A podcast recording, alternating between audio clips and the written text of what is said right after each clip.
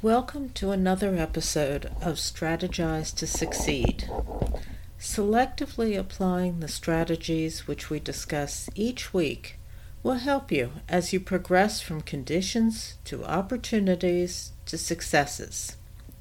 Today we are going to look at a somewhat different issue your mindset, your approach to finding a goal and working towards that goal. Like many of you, my frame of reference when approaching issues has often reflected back to my parents. At any time while growing up, when I voiced any passing interest in a possible future pursuit, I could count on a certain pattern of responses. My parents were very consistent. As long as one other person in the world had accomplished a particular feat, it was made clear that I had the ability and opportunity to accomplish that same feat. And I was also given the latitude to discover uncharted paths.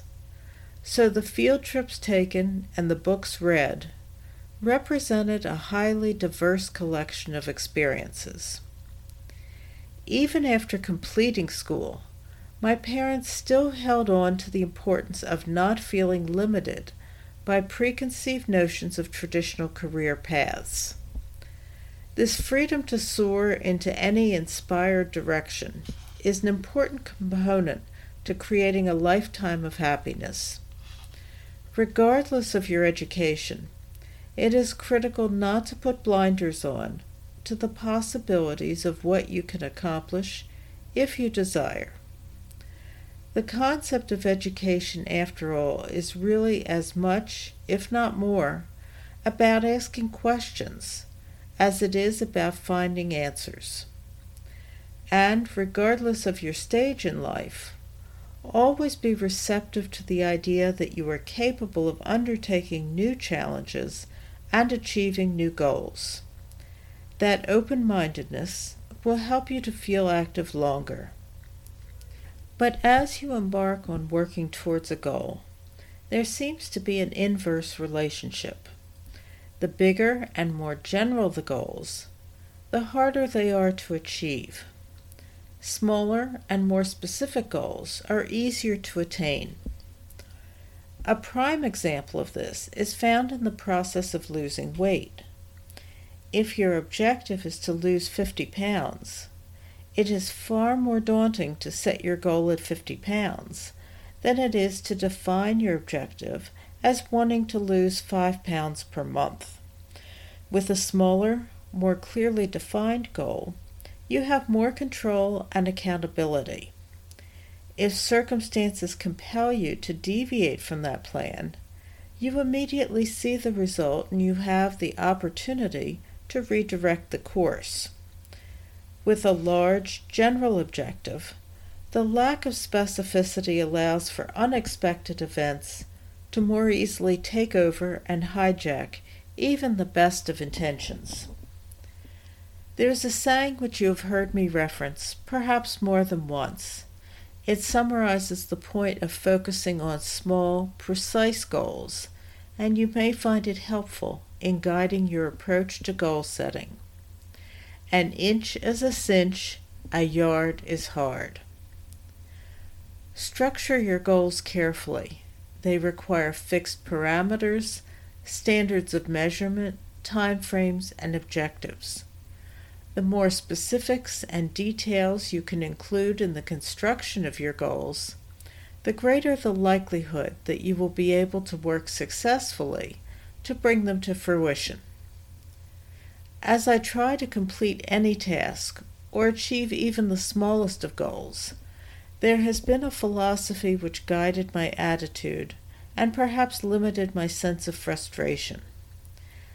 My parents always tried to communicate their thoughts in terms which I would understand and appreciate.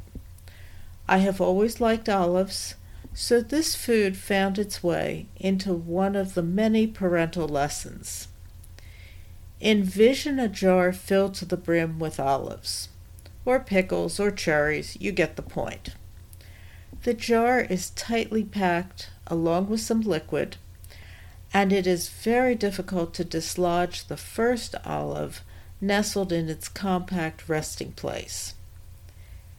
After extracting the first olive, additional olives seem to tumble out of the jar, sometimes faster than you would even expect or desire.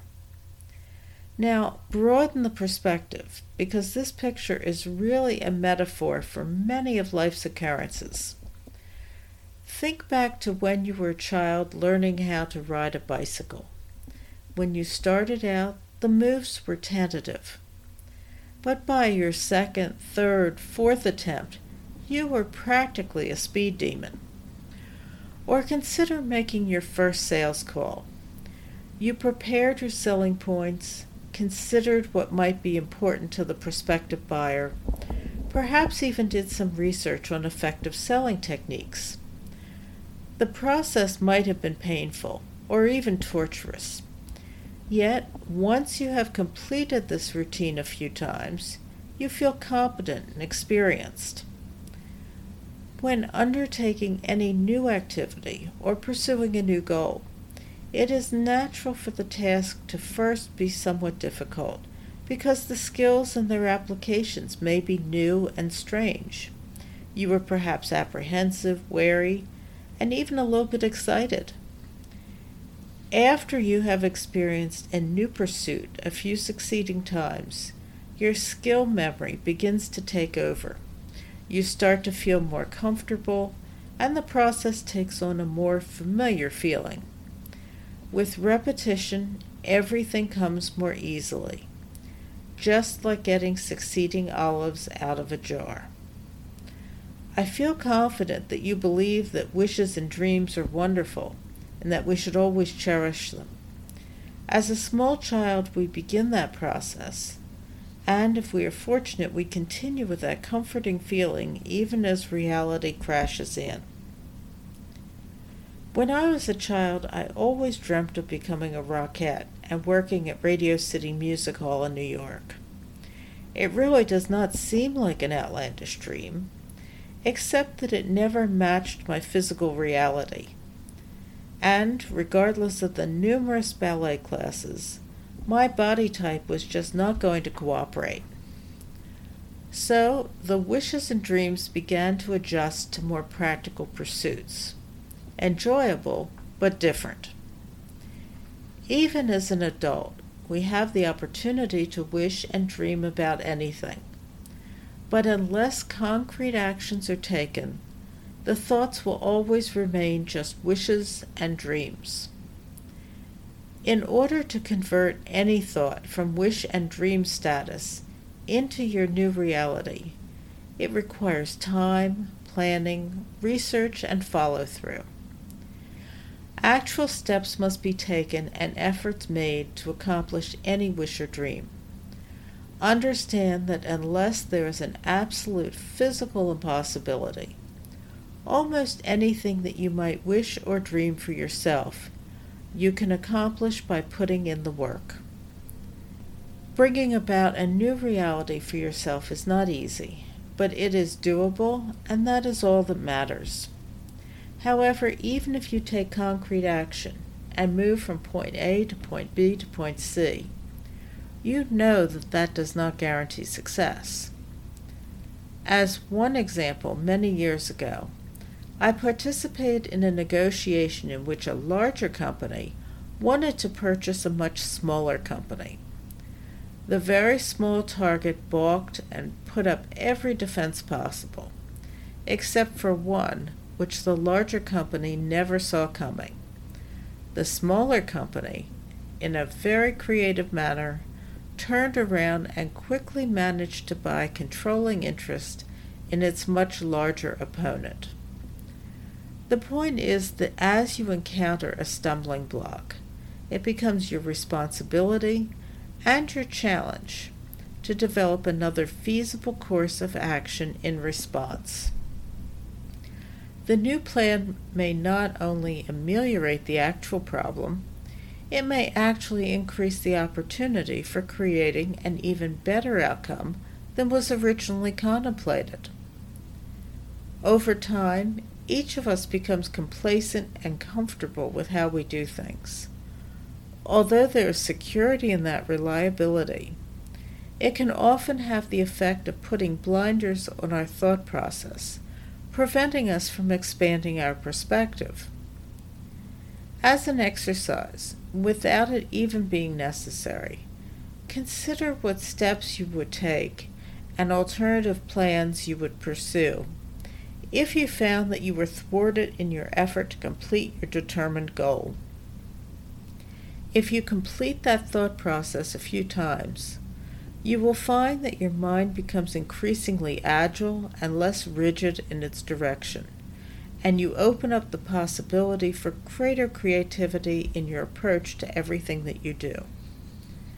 A natural element of figuring out your plan is to observe the world around you, to assess what works and doesn't work. However, once that observation has been made, Make sure to put the blinders back on and return the focus to your own arena and not be swayed from pursuing your own plan. To keep one's eye on one's own plate is another way of conveying that while external competition is fine, one's internal strength of direction is more important. Each person has different objectives, pursuits, and priorities and their concerns are probably not the same as yours.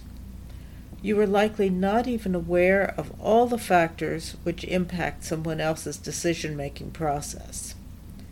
As a result, it becomes impractical for you to blindly accept their conclusion as your own. Your own parameters may be completely different. So consider for just a moment the space exploration efforts of Richard Branson and Jeff Bezos.